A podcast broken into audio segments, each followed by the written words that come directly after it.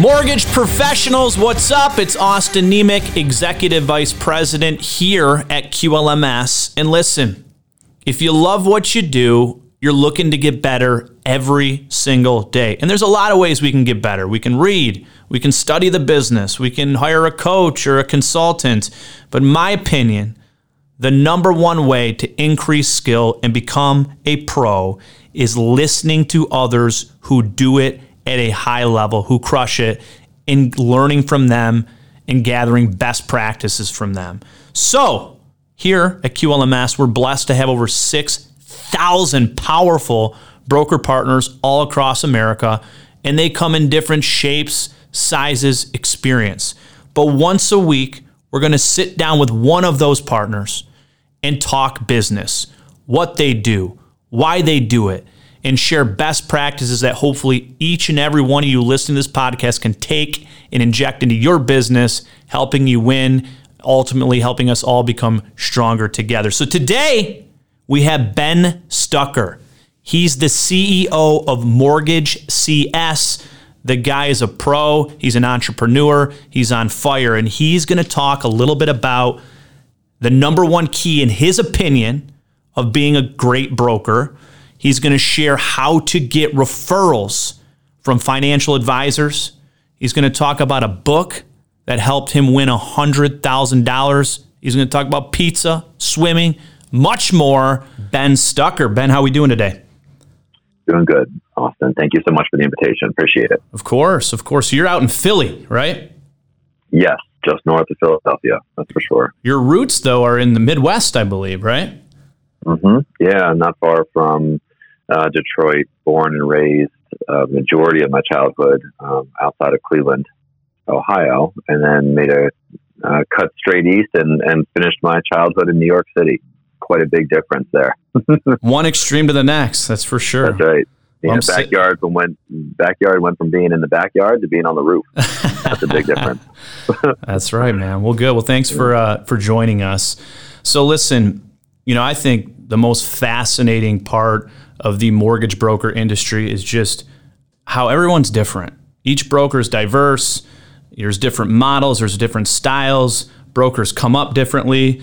But what I've noticed is the number one commonality of the best brokers out there is that spirit of like entrepreneurship. Whether you're a broker owner or you're an LO, I mean, just having that entrepreneur mindset is key. It's huge. And you know, getting to know you, you are like the definition of an entrepreneur. You're an entrepreneur at heart. We'll talk about that here in a little bit. But Ben, when did you know like you had that in you? You're an entrepreneur.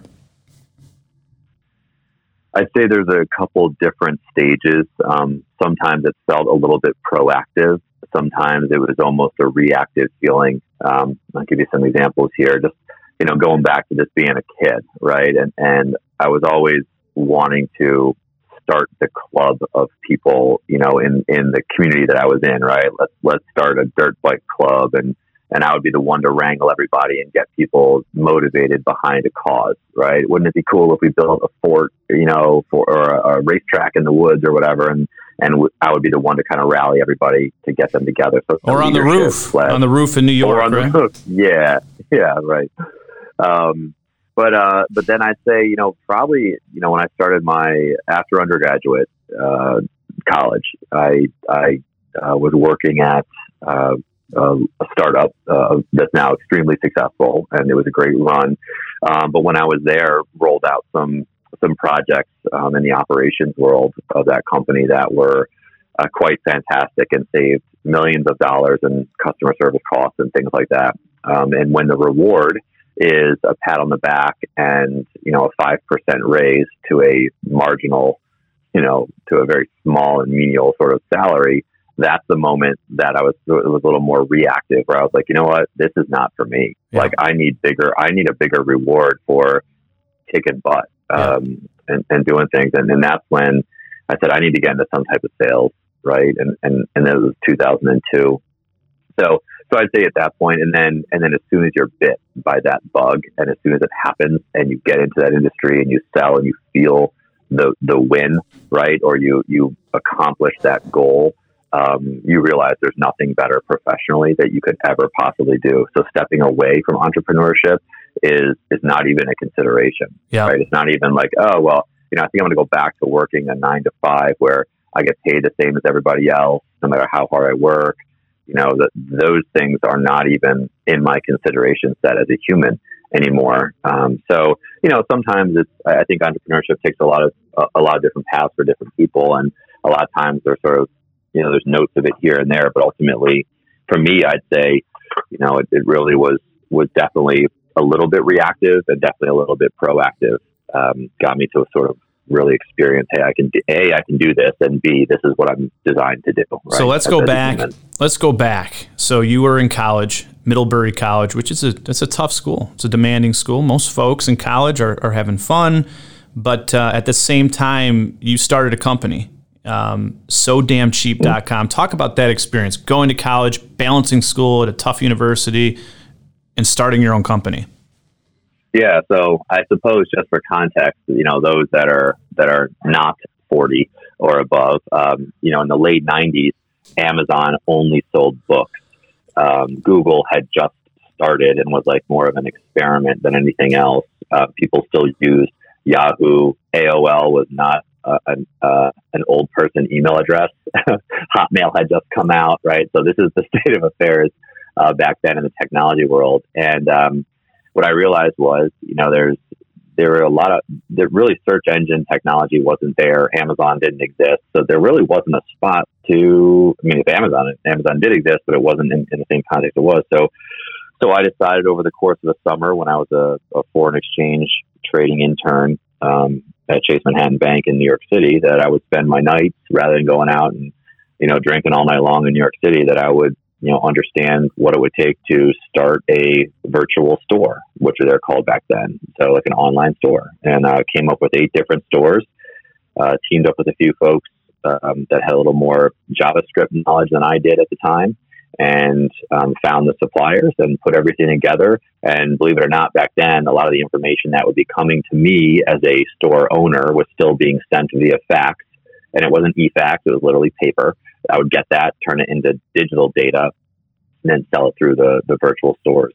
So that was sort of the very early days of, you know, creating something that, you know, that I thought would fix some problems that people had, which is a single place to get your, back then, what was it? CDs was a category, electronics, books, household items. There was like a you know eight I think I had eight different major categories, uh, and and I some of them escaped me that probably don't even exist anymore. You had the Walkmans, but, uh, you had the Talkmans, all sorts of right. Yeah, exactly, exactly. So yeah, so that was that, and um, and that was during college, and, and part of it was you know part hobby, but I was very much into technology, you know, uh, back then, um, and and that always stuck with me. So you know, my first job out of school uh, was at Priceline.com, where I, that that entrepreneurial spirit was very much alive in that company, um, and got to also merge, you know, in the technology and, and, business, and and learn a lot about operations as well. So yeah, so that's kind of how that how that all started. So college, we started a company. You sold the company. You got bit bit by the entrepreneur bug, if you will. Mm-hmm. Went to Priceline, mm-hmm. which is kind of the ground floor back then. Um, it had that spirit. What prompted you and inspired you to get into the mortgage industry? It was in 2002. It was the easiest sales job to get because I was an analyst.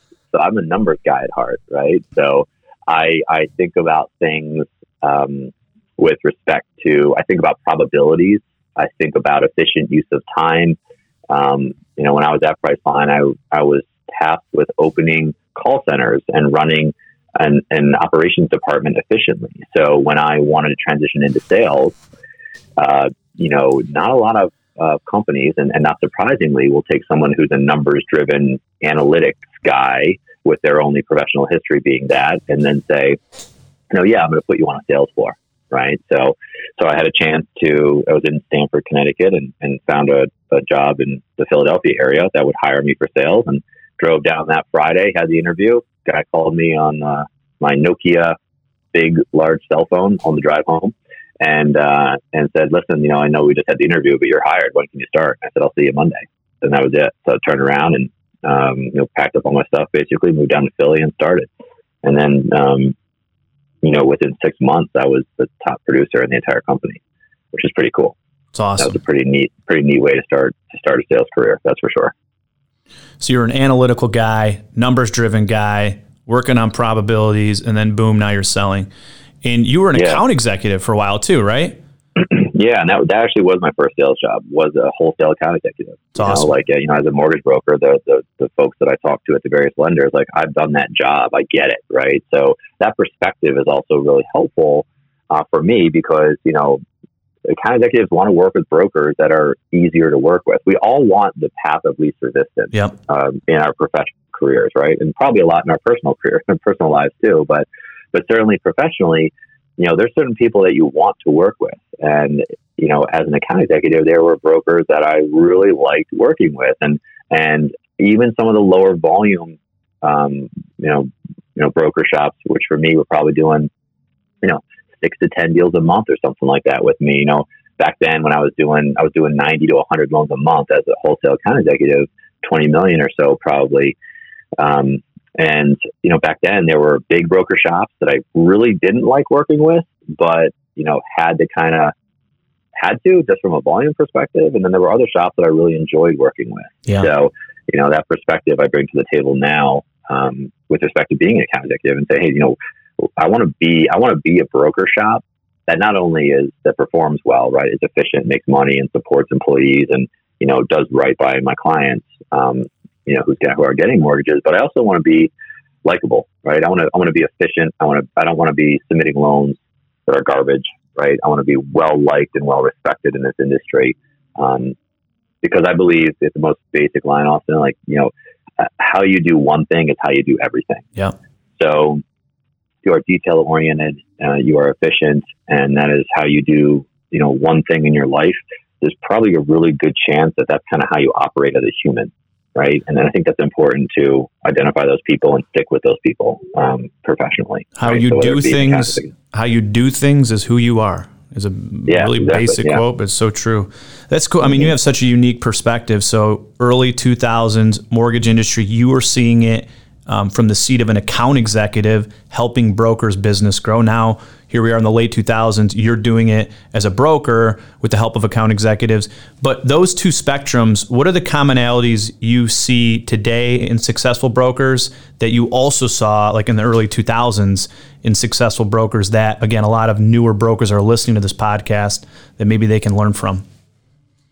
Yeah, you know, that's a really good question because although technology and, and communication methods have certainly um, evolved, I think one of the most important traits that a successful mortgage broker has is being likable, right? And and that that isn't just like you know I'm a, I'm a friendly person, but being easy to be liked, right? Being being um, competent, understanding the guidelines, being knowledgeable, um, being well respected, right, and earning that respect and not taking it for granted. I've, I I don't know anyone that's ever talked to a um, a mortgage broker, you know, shop or an individual who's you know super cocky and acts like you know their stuff doesn't stink and says, "Wow, you know, that's someone that I definitely want to interact with again." Like people don't say that, right? So no matter how successful you are, um, you know, being being a likable person and, and, and really caring outwardly about those that you're interacting with will pay far more dividends than telling everyone else how awesome you are. Yeah. All right. So sort of being humble, I suppose, is probably the best way to sum that up. And and I, I've known, you know, mortgage brokers back to my account executive days that were bringing in a hundred grand a month that, you know, yes, they had Rolexes. Yes, they drove like literally drove Lamborghinis, like, you know, that kind of stuff. But when they interacted with clients on the phone, they were someone that would, would do anything they could for that client and, and they would have no idea, right? The, the client would have no idea that this guy is, is bringing in that kind of money um, because it would never come up in conversation and it wasn't relevant, right? The number one focus for that mortgage broker was making sure that that person became a raving fan of them yep. and their business and their competency and they took care of them. And if that is your laser focus in every interaction and you, you consistently, you know, make that known through actions, um, then that's the type of thing that creates an advocate for your business because if you think about it this way, like it really gets crazy when you think about this.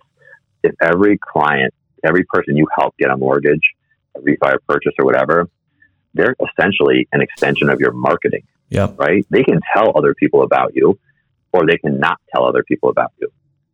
So what does it really take to get that person to talk about your business? And and, and thinking about brokers back then and, and brokers today, um, the ones that really seem to be crushing it are ones that turn their clients, uh, their their their you know buyers and, and borrowers into advocates for them, and and that takes it's sort of a secret, it's not secret sauce, but it's a special mix of you know interactions and caring and humbleness. I think that really comes there where someone is, knows they you know they want to help you out, right? Because you're a very likable person. Yeah, you make such a good point. I mean, I think a lot of times when people think of a salesperson, they think of a fast talking, someone that closes and uses crazy analogies. And I think a great salesperson and a business owner is, is number one, the best trait, the most attractive trait is humility, period.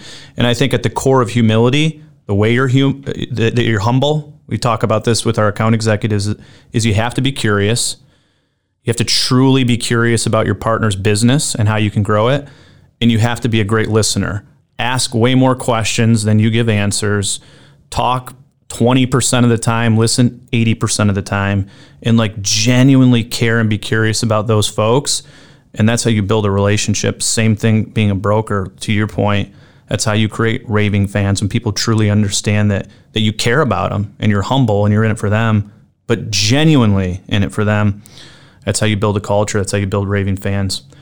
It's good stuff. Yeah. So, um, you know, again, a lot of brokers listening to this are just getting into the business. They're looking to create referral networks, whether it's realtors or financial advisors, accountants. And one thing I've got to know you well is you have um, an awesome ability to create relationships with financial advisors. In fact, that's where a lot of your business comes from. Can you a explain how that happened, how you be, how you created that niche, and b what advice you can give folks that are listening to this, um, just how to earn business from financial advisors, maybe how they think, how they operate. Any advice you'd give? Yeah. Sure. Yeah. Um, so two parts. First, let's talk about how how I sort of got into this financial advising space. Um, first, it's a space that um, that I enjoy because uh, a lot of times uh, working with a client of a financial advisor is very strategic, right? They're they're looking for a refinance or to buy a house for part of a part of a it's a, it's a piece of a puzzle, right? In their macro plan. Um, that part really excites me. I like being able to um, think in a in a way where you're adding value to someone's life, right? And a lot of times it's order taking, kind of for lack of a better word, like, hey, this person has a four and a half percent. Can you lower the rate? It's like, yeah, sure, I can do that, right? Let's let's just get the refi done. Other times it's, hey, I've got a scenario. This is the client situation. We're wondering if we should do it this way or do it that way. And I love having those conversations and trying to, you know, and, and working with the advisors who are generally pretty generally smart overall. Um, they don't have the micro level mortgage um, detail that that probably the average consumer would think, but they rely on people like us for it, right? So, so that's where we can fit in. Is going to be one of those people. So, um, so I like the financial advising space because I feel like there's often opportunities to collaborate um, and talk through scenarios. And, and yes, they don't always generate income, but at the end of the day, it's not about that one transaction. It's about the relationship with the advisor. You bring value to them. You become a sounding board for them. You remain unbiased and tell them when their client shouldn't refinance or when they should, or or the downfalls of buying a house here or buying a house there, and the transaction costs associated with it, and and all these different things. Like that's how you you, you bring that value to the table. Um, you know, as far as those those interactions go. So that's why I like I like working with financial advisors for that reason. It's good. Um, yeah, but like, what I, is I, Ben? What is? I'm new. I'm nervous. Yep. I'm trying to figure this whole thing out. What's advice? Like, what's the first move I can make? How do I bring that first piece of value or introduction to a financial advisor? You know, I, I think it all starts with discovery, right? And to, to really, really break that down into pieces, I think it, it starts with finding a financial advisor that you can have a conversation with and asking them what's important to them. And saying, hey, listen, you know, I'm, I'm a mortgage guy, right? I'm a broker I have I have some some things in my business that might be attractive to you, right? If you're a fiduciary, meaning you will truly work in your client's best interest, then me as a mortgage broker that can evaluate several lenders might be a good platform that for you to know about. You might want it. You might want to, excuse me, an independent broker like me, the same way you're going to want an independent insurance agent. Yeah. Right. If you're a fee only advisor, because I can sort of check out the market across the board and then bring various options back. I'm not captive, as they say, where I only have one option or only have one methodology for figuring out a deal. So the flexibility can be important. But I'd say the very first step for anybody is don't be afraid to pick up the call, pick up the phone and have a call. Yep. Um, financial advisors, though, um, you know, their clients are very important to them. It is uh, their clients are harder to get than most clients. Their clients are uh, typically pay a lot, maybe not directly, but assets under management, right? If you have a client with a $2 million portfolio, you're probably bringing in anywhere from fifteen to twenty thousand dollars a year on that client from a revenue perspective. So think about that when you talk to the financial advisor, right? This isn't give me a transaction and let me knock it out. This is give me a very important component of your income, and it's an IOU, right? IO that like this client is important to you. I get it. Um, so you have to understand the context in which that advisor is working and what they really care about. So that's how that's why those questions up front are so important, right? Hey, tell me about your business. Tell me what you're looking for. How could I be the best possible resource for you? Ask them. They're they're normal people, right? I mean, um, some of them might say, I already have some mortgage resources. And you can say, cool, you know, is there anything you're missing out of the mortgage resources that you have that maybe I can bring to the table? You know, maybe there's a client fit. Maybe there's a certain type of client you have. Like one out of five clients is a certain way. Maybe I'll work well with them right? If you're, uh, you know, if you're, I've seen this before where in some cases, um, uh, certain types of financial advisors will certainly focus on certain types of professionals, right? Like physicians yeah. or engineers. Um, that same way, if you know that somebody focuses in on physicians, you might want to brush up on your doctor loan options, right? And go in there and say, hey, you know, you might be looking for someone that has some deep knowledge in this world like I'm willing to bring that to the table and, and bring some value to your business if a physician has a question about a doctor's loan, right? I can help them answer those things. I can share with you the Fannie Mae guidelines as it pertains to student loans and talk about these things. So you know we can we can do a seminar maybe with some of your physicians or what would be helpful for you, right? Ask those questions. Um, so those are some sort of ground floor things, but it all starts with just learning. Yep. And and to your point, you know, you got to ask the questions, right? You got to go in. You can't go in like you know everything. Like that's that's someone else's job, right? You got to go in like you're looking to help them out and just ask them what they're looking for. Yeah. Um, maybe maybe it helps to have some suggestions lined up as far as things you could do, but those are hard to make unless you know their business. It all comes back to humility, man. Come in, mm-hmm. asking questions, be curious, be genuine, be a great listener. Don't come in with a sales pitch. To your point, you, you know, you, you use your ears to listen, and then when you do talk, and maybe it's not on that call, maybe it's a month later, it's relevant to who they are, what their business is um, it's awesome. It's great. Yeah. You know what's interesting, uh, and I'll share this too. Um, one of the things that you could potentially fall into as a trap as a new broker would be talking to a financial advisor, and they're like, "Yeah, I'm definitely down to refer you clients. You know, as, as long as you can refer me clients back." Yeah. Right now, that to me is the wrong type of financial advisor to work with. Now, I'm not opposed to giving a you know a lead to a financial advisor, but but you kind of gotta like step back for a second and be like, listen, let's let's get real, right? We're mortgage guys, we're mortgage girls, we're we're we're a, a spot in the we're we're a moment in time for someone who's getting a mortgage, right? Generally speaking, um, if I'm talking to someone who makes two million dollars a year, and you know, if if I earn their trust enough to refer them to a financial advisor, yes, I will hundred percent do that. But if a financial advisor is looking at you as a mortgage resource exclusively as a way to gain new potential clients or referrals, then they're missing the value that you can add as a bolt on component to their business. Yep.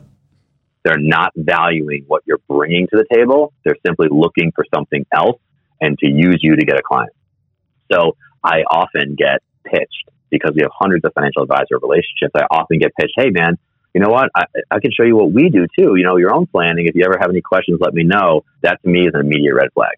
Yep. Like this guy, like I, I failed. That he either I failed or he doesn't actually like. There's something wrong here, right? he should be looking at what I've done and how I've designed my business and what I bring to the table and say, man, if I could plug you into my base of clients, that would make me look better. Yep. That's my goal, right? So, so if you're asking me to look at my own financial numbers or you want to sit down and do a planning session with me, like, you know, it's not, I can't do that. I have thousands of, you know, a thousand financial advisors I've talked to in the past five years, let's say. I can't, like, I, I don't have, like, I don't have time for that. I'm not interested in that. You know, I, I know there's a lot of great advisors out there, a ton of them, but, but that's not my, that's not why I'm here, right? It's not why I'm talking to you.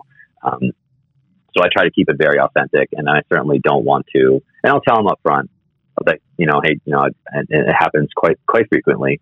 Um, probably one out of every 10 interactions sort of eventually finds its way to that, you know, and, and I tell them, I'm like, listen, I get it, you know, I, and, and I think you'd be a great advisor, but, you know, I'm here to grow, um, to grow my business and to bring value to you. So if you can think there's a way, you can think of a way that I can bring value to your existing client base that you can't get with someone else or something I can do for you to bring value to your client base, let me know. I'm all over it. Yeah. You know, but, but the answer isn't, look at my financial plan and sit down and do a planning session with me or ask me for referrals. Yeah. You know, and I mean, again, I'll gladly do it, but that's not the basis of my relationship with you. Yeah, you're an extension of their business. This isn't transactional. Mm-hmm. You are literally part of their business. Which I tell them all the time. I tell them all the time. I say, imagine there's a door down the hallway that says yep. your mortgage department on it, and I'm just sitting in there waiting. You just let me know. You you tell me what you need. Walk down, knock on the door, ask me a quick question, turn and walk away. No problem. You know, you want you want some data. You want to know about lines of credit. Hey, I don't do lines of credit, but you know what? We actually created a website, a page on our website, um, that Mortgage CS, that lists the 25 local banks here in Philadelphia that do lines of credit, and and we update it approximately every quarter. But it's a running list of every bank. Now we don't do lines of credit. We didn't charge those those um, banks for anything, but advisors ask a lot about lines of credit. And guess what? I, I, was sick of saying, you know, I'm like, man, this is one way I can bring value. So let's just create mortgagecs.com slash HELOC. And we just have all the, you know, a bunch of banks there with the terms of their lines of credit. And I just refer that out to people and they love it. They think it's the most amazing thing ever, you know, and, and if it's not 100% accurate, it's pretty darn close. And if nothing else, it's a really, really good resource to list just simply the banks that have lines of credit in the area for us to make a short list off of right? So, so that's an example of you know, yep. bringing value um, as a component of our website, right? Even so. Ben, I want to pivot and talk about brand because I think you know who you are and know what your brand is. But you know, I work with a lot of new brokers and successful brokers, and you know, I think the number one superpower of a broker is optionality. They have a bunch of incredible lenders fighting for their business, giving them unique options, products, technology. And it's a beautiful thing to have as a broker. Lenders fighting over their business and rolling out the red carpet. But what I see a lot of brokers struggle with is they make their brand and their value add the fact that they have everything. Hey, I'm a broker and I have USDA, FHA, VA, um, Fannie, Freddie, grants, down payments, and their website looks like that, and that's their pitch. Um, all of these different thousands of options. When I see the successful brokers out there, like you, your pitch is your brand, your belief, who you are, and people buy into that. Like financial advisors are going to hire you, quote unquote, and have them be an extension of their brand if they believe in who you are. Same with realtors, same with clients, right? They mm-hmm. want to know why you do the things you do and who you are versus the thousands of different options right off the bat. You get what I'm saying? So what is like what is your brand? How yeah. do you brand it? Where did it come from? What is your belief system? Um, and how do you explain that to the folks you're trying to earn business from? Yeah, it actually goes back to when we first founded the company in 2015. Um, so we founded our business after winning a um, business plan competition. And as a component of that, we won, you know, between in-kind services and cash, about $100,000 to start the business. And back then, we weren't a mortgage broker shop. What we were was a company building technology, building a technology, a subscription-based technology platform for financial advisors to give them a uh, a more efficient way to bring value to their client base. So same underlying belief that we do right now, which is how do you bring value to your client base as a financial advisor in the mortgage world? Because you don't have resources, you don't have tools, nothing exists for you right now as a as a financial advisor. But you can Google stuff, right? You can try to become an expert overnight, but a, you don't want to mess up. B, it's outside your your you're not licensed to talk about mortgages and, and give loans to people. Like you, you wouldn't be expected to be an expert in that thing. So, so for us, our brand is really all about um, all about bringing the bringing. I, I suppose it's, it's a combination of sort of two or three things. I think, and, and it really started back then, which is transparency, um, efficiency, and then just being you know ultra competitive right? So we're not you know, and, and it's, we don't compete on price alone. We compete on um, efficiency and we compete on expertise, right? So some things are harder to scale than others, um, which is always a challenge. But, but as far as like our, our brand goes off, you know, going back to the 2015, when we first founded the business, we were all about fixing, helping people understand their mortgage options in a transparent way with no pressure we wanted to give them tools or resources without the sales pitch, right? And and not just like, oh, I'm gonna write an article, but like have a conversation with someone that's licensed, right? And and and they're you know, let's just say it would be the equivalent of someone who's salaried, right? They don't get paid whether they close a loan or not. And it's not not what our business was, but that would be like the closest without getting too deep down the rabbit hole. That's sort of where it goes, right? Like like, you know, how can you really like all the knowledge that we have as brokers, all the loans that we've done, all the scenarios we've evaluated in our lives, professional lives, all the stuff that we've learned. How can you bring that to the forefront in a meaningful way, um, and and help that um, help that client out? So for us, you know, our brand is really we've designed our company to be very efficient from the very first day, and that's allowed us to be to share very openly with our financial advising partners um, about how competitive we are um, from a pricing perspective, and that instills trust, that instills comfort, because they know when they're making a referral that, and, and I'll tell people straight out, of like, listen, you know, there's going to be times we won't be the best. There, um, there will never be a time that will be the worst. Um, there will be most of the time will be, if not the best, will be in the top five percent right? If you were to quote 100 mortgage brokers, my guess is we're probably in, certainly in the top 10 of all, almost all programs, you know. Um, but but to your point, also like I've done only three FHA loans this whole year. Um, I've never done a USDA loan. Never been asked to do one. I've never been asked to do a VA loan. Um, I don't know that I've had the privilege of working with a veteran. Um, I do ask, right? It's part of the application uh, here, but you know, there's just our business is just designed to work with a certain type of client. Yep. And and because our business is designed to work with that client, it is not designed to work with other types of clients. Right? If someone says to me, you know, I'm having some real problems getting qualified, I need to do credit repair, I need to do all this stuff, I'm going to look to other people in the industry that I know that probably charge more than me, but appropriately so, right? It's going to be a lot more work to get that person to be able to buy a house. And, and I don't want to not help them, but it would be uh, a, misuse of my time to devote the, that many hours or that much effort to somebody like that when you know my model's not designed to do that. Right, you my model necessitates. Yeah, my model necessitates a super high level of efficiency. In, and even with my clients, right? I, I see a lot of 800 credit scores, a ton of them. I see a lot of 70% and below loan to values, right? We're in the suburbs of Philadelphia, and our average loan size is is right around 400,000, which is high for this area. Um, so, and then that's because our clients are a certain type of client. So we really focus on, you know, if someone told me, and I have this conversation with real estate agents all the time, that I'm happy to work with your first time home buyers, but they have to have good credit and they have to be buying a house between 300 and 500,000. That's the one type of client I want, and I'll crush it for them, and I'll crush it for you, and you're looking at a million bucks. I don't want to work with a guy who's buying his fifth house. I don't want to work with someone that has marginal credit because I'm not I'm not going to be your best fit for them. Like, but those clients that are buying between 300 and 500, that's good credit, and you sense that they're tech savvy, and they want to work with, and that would be you, you sense kind of to get a sense that they're tech savvy a little bit.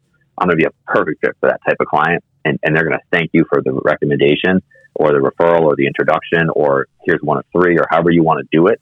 Um, and, and they're going to love that, right? So, so we pigeonhole ourselves on purpose because otherwise it's too hard to think about you know, it's too hard to think about um, where to put us, right, or where to put any company. And I think the classic example here often is like um, if you ask somebody for a referral, right, and you and you simply say, you know, who do you know that might want a mortgage right now? Like, I don't know, like.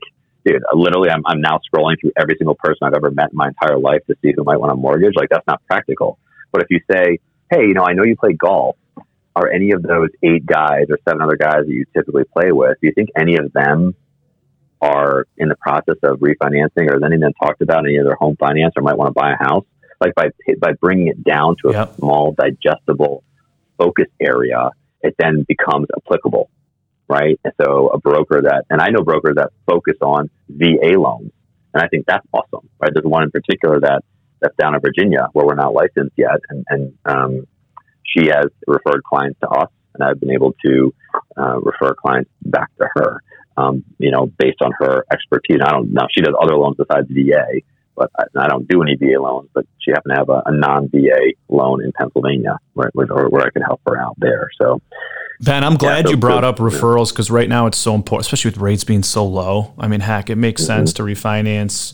There's people all over the place that are overpaying. But you know, I was a loan officer for years, and I have a saying that's so true to me. And, and everything we have in this life is based off of great communication or the lack thereof. Like communication, whether it's heck, your business, personal life, family, communication's everything. And the way that folks ask for referrals, just the words we use makes or breaks it. So, I mean, I can't imagine ever a time in the history of loan officers that you ask someone, who do you know that's looking to refinance? And someone says, oh my gosh, here you go. It just doesn't happen. Right. Mm-hmm. I started asking this question. It was unbelievable how much it worked. And I would simply say, to your point, you got to narrow it down. But Ben, first of all, thanks for trusting me with your mortgage. I appreciate it out of curiosity, and I know this is kind of a random question, how many people do you know that own a home? And pause. And the answer you get is, geez, I know so many people that own a home. Cool. Well, as you know, rates are low, and we just had a great time saving you $80 a month. And so I know you know a ton of people that own a home. What I'm asking for is of those you know, 100 people you know, what are who are two or three of those folks that you care about, um, that you trust, that I can reach out to and see if I can save them money just the way I helped you out with. And you get referrals every time, almost every time, because someone admits, yeah, I know a ton of people that own a home, and you're just asking for two or three and it works. So it's the words that we say. Brokers out there use that. How many people do you know, Mr. or Mrs. Client, that own a home? Pause. A lot. Then ask two or three people that you know and trust. I'll reach out and I'll provide them the great service just like I helped you out with. So, mm-hmm. and the other piece I th- you, you mentioned, Ben, that's so important that I see all the time out there is folks just leading with price. That's their brand. I have the best price in America, period. Come to me, you won't find lower rates. And the issue with that is number one, you make price the most important thing. So all the focus is on price. And when you put the focus on price, the client thinks about price. And guess what? There's always someone out there that can undercut you. They'll flip the borrower paid, they'll rip it. Sh- I mean, someone will find a way to beat you in price if you make it all about price. So be real with people. I'm going to give you a very competitive price. In fact, I'll probably be top 10% in America. There's always folks out there that'll cut you by a little bit, but here's what else comes with great price. And then mm-hmm. your value add, whatever it is you do well. To you, it's transparency, it's efficiency. It's all, I'm going to be ultra competitive, but I'm a pro. I'm sure you brand all of your experience. So just be careful out there leading with price and making that your value add. Ben, I'm going to yeah, hit you with a couple really quick questions. I want to get you, get to know you a little bit as a human being. Number one, best book you ever read on the spot. Um, that lean startup. What lean the startup? Lean startup. Yep, that's a book that that inspired me to start to create the business plan that ultimately won me the hundred thousand dollars. My business partner and I. I read that book, and and the genesis, the, the component of it is if you want to do something, you don't need to have it all set. Essentially, there's a million little ways to test different things, right? If you're not sure if you want to work with financial advisors, for example, fine, go have a conversation with one. You don't yep. need to spend all day hemming and hawing. Pick up the phone, call one, go meet him for coffee, have a conversation, and tell him, I don't know if I want to work with financial advisors. I have a lot of real estate business. I'm I'm sort of using you as a test. You know, have that open conversation with them. Let them know what's up, and then determine if that's something you want to, to do. And you can. And the whole premise is you don't need to have a, a whole big deal. Don't don't get ready to get ready. Yep. Just go. Just go. Just start right now. You know, you know. Obviously, competency and, and compliance are important, but you know, assuming you already know the mortgage industry pretty well, just have that conversation Yeah. and just get started. Yeah, just go. So yeah, Yep. by by far, hands down, lean startup crushed it. One of our isms here: take the roast out of the oven. Same thing. It's like you're never going to perfect a plan. You're not going to know until you try it. Just go, move fast, go. Mm-hmm. The lean startup. If I read a book and it made me hundred thousand dollars, it would also be my favorite book of all time. The Right. lean startup. All right, favorite food. What do you eat, man? Pizza. Pizza. I love some pizza. It's a Midwestern thing, man. Pizza everywhere. Yeah. Detroit City, the pizza capital of the United States of America. Is it really? Yeah, next time you're out, we'll get a slice.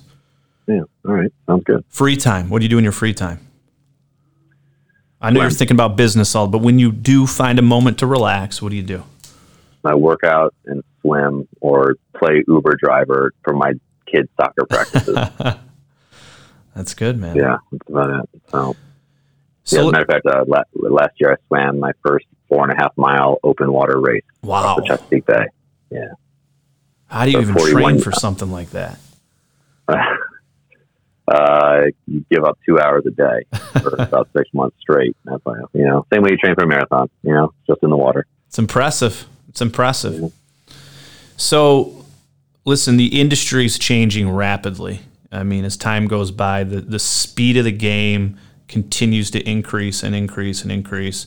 What are you doing right now in your business to make sure you're set up for success in 2025? Well, today, uh, literally, I am um, ensuring that my mix of business is appropriate. Right, I'm I'm ensuring that I have real estate agents uh, that that know about me uh, and can refer me business. I'm ensuring that I have uh, financial advisors. I'm shoring up my essentially my referral sources. I'm also being smart from a business perspective on investing in my brand and my future marketing strategies, right? So when there's a refi boom, you know, you have two options with the cash that you make, right? You can go buy a Maserati or a shore house, or you can keep that money in the business and say, this is going to power my marketing for the next 12 months. And it's, and we're going to be smart about where we spend it, right? I'm not talking about like just Facebook ads and hopefully it works or buy a billboard, you know, which would, those may actually be awesome, right? Someone may have that down, no problem. But I'm talking about making an investment, the time and the money to figure out how to get and stay ahead with respect to that, right? So I, so I, we focus very much on marketing um, there. Um, we're also ensuring that we're leaving a trail of breadcrumbs uh, behind, and by that I mean every client we work with, we're having the um, we're using you know the positive experiences in as many ways as possible. I know if you go and, you know see my LinkedIn, you're going to see video testimonials after every purchase closing. I hold my phone up right there in front of my face as a selfie with the client and say, "Hey, tell me all about your experience with Mortgage CS." Right, and and they're going to say it was great uh, because a they're excited because they closed, but it was great. Right, it was easy for them, and uh, and they share it accordingly. And we get some Google reviews. So we've had now 50, 55 five star Google reviews since April this year. Five stars, all of them. Um, so that that's that trail. You know, the, all the we squeeze the juice in a positive way out of every client that we work with. So that way, in you know, five years from now, when we have a thousand five star Google reviews, um, you know, people will look at us and say, "Okay, I don't even, I don't need to think a whole lot about who I'm going to use for my mortgage." Yep. Right? Here's 400 videos of first time homebuyers and a thousand five star reviews and you know multiple states licensed and uh, you know all these things going on that yeah, instantly the social credibility is high. So it, it's almost like my deal to lose. You're so tr- you're so true. I mean, uh, now more than ever, consumers, homeowners are shopping. They shop and they shop and they shop because they can and they're empowered to fr- from their cell phone. Period. But when I say shopping, it's not just rate. I mean, they're shopping your social media, they're shopping your Google reviews. And if you don't show up as a broker, you're not going to win. So, yes, they're shopping rate, but they care just as much about who you are, your track record, all that information, especially millennials are so used to shopping that way. You know, when they go to Amazon, it's not always the cheapest. In fact, the whoever has the most five star reviews typically wins the business. And so, right. folks, I stop bro- by reviews all, reviews all day, man. All day. I mean, on Amazon, all day. a couple bucks here, a couple bucks there. It, it, I don't know anyone that would spend, you know, ten dollars less on a hundred dollar item that has three reviews, three star reviews versus ten dollars more for five star review. And we're talking your mortgage. We're talking a mortgage. Yeah, yeah, exactly. Yeah, yeah, yeah, big, much bigger, much bigger thing. What you know, experience is important. The right product is important. And all that stuff. That's yeah. good. Ben, I know you're a busy man. We're in an era of abundance, so um, the time spent today uh, is greatly appreciated. Uh, so be humble, right? Know who you are mm-hmm. and what you do. Move fast and try things. You don't have to have a perfect plan. Eat a lot of pizza and then go swim it off, right? Mm-hmm. Invest in your business. leave breadcrumbs. Be out there in social media. But uh, awesome, awesome uh, time spent today. You continued watching your business, man, double, triple in the last six months is amazing. We appreciate your partnership, appreciate uh, all the advice you've given to our partners, and maybe we'll have you on again. We will have you on again. Appreciate that, Austin. Thanks for the time. Of course. All right, guys, thanks for uh, joining us on the Stronger Together podcast. Ben, have an awesome day. Get out there, guys, and sell well. We appreciate you.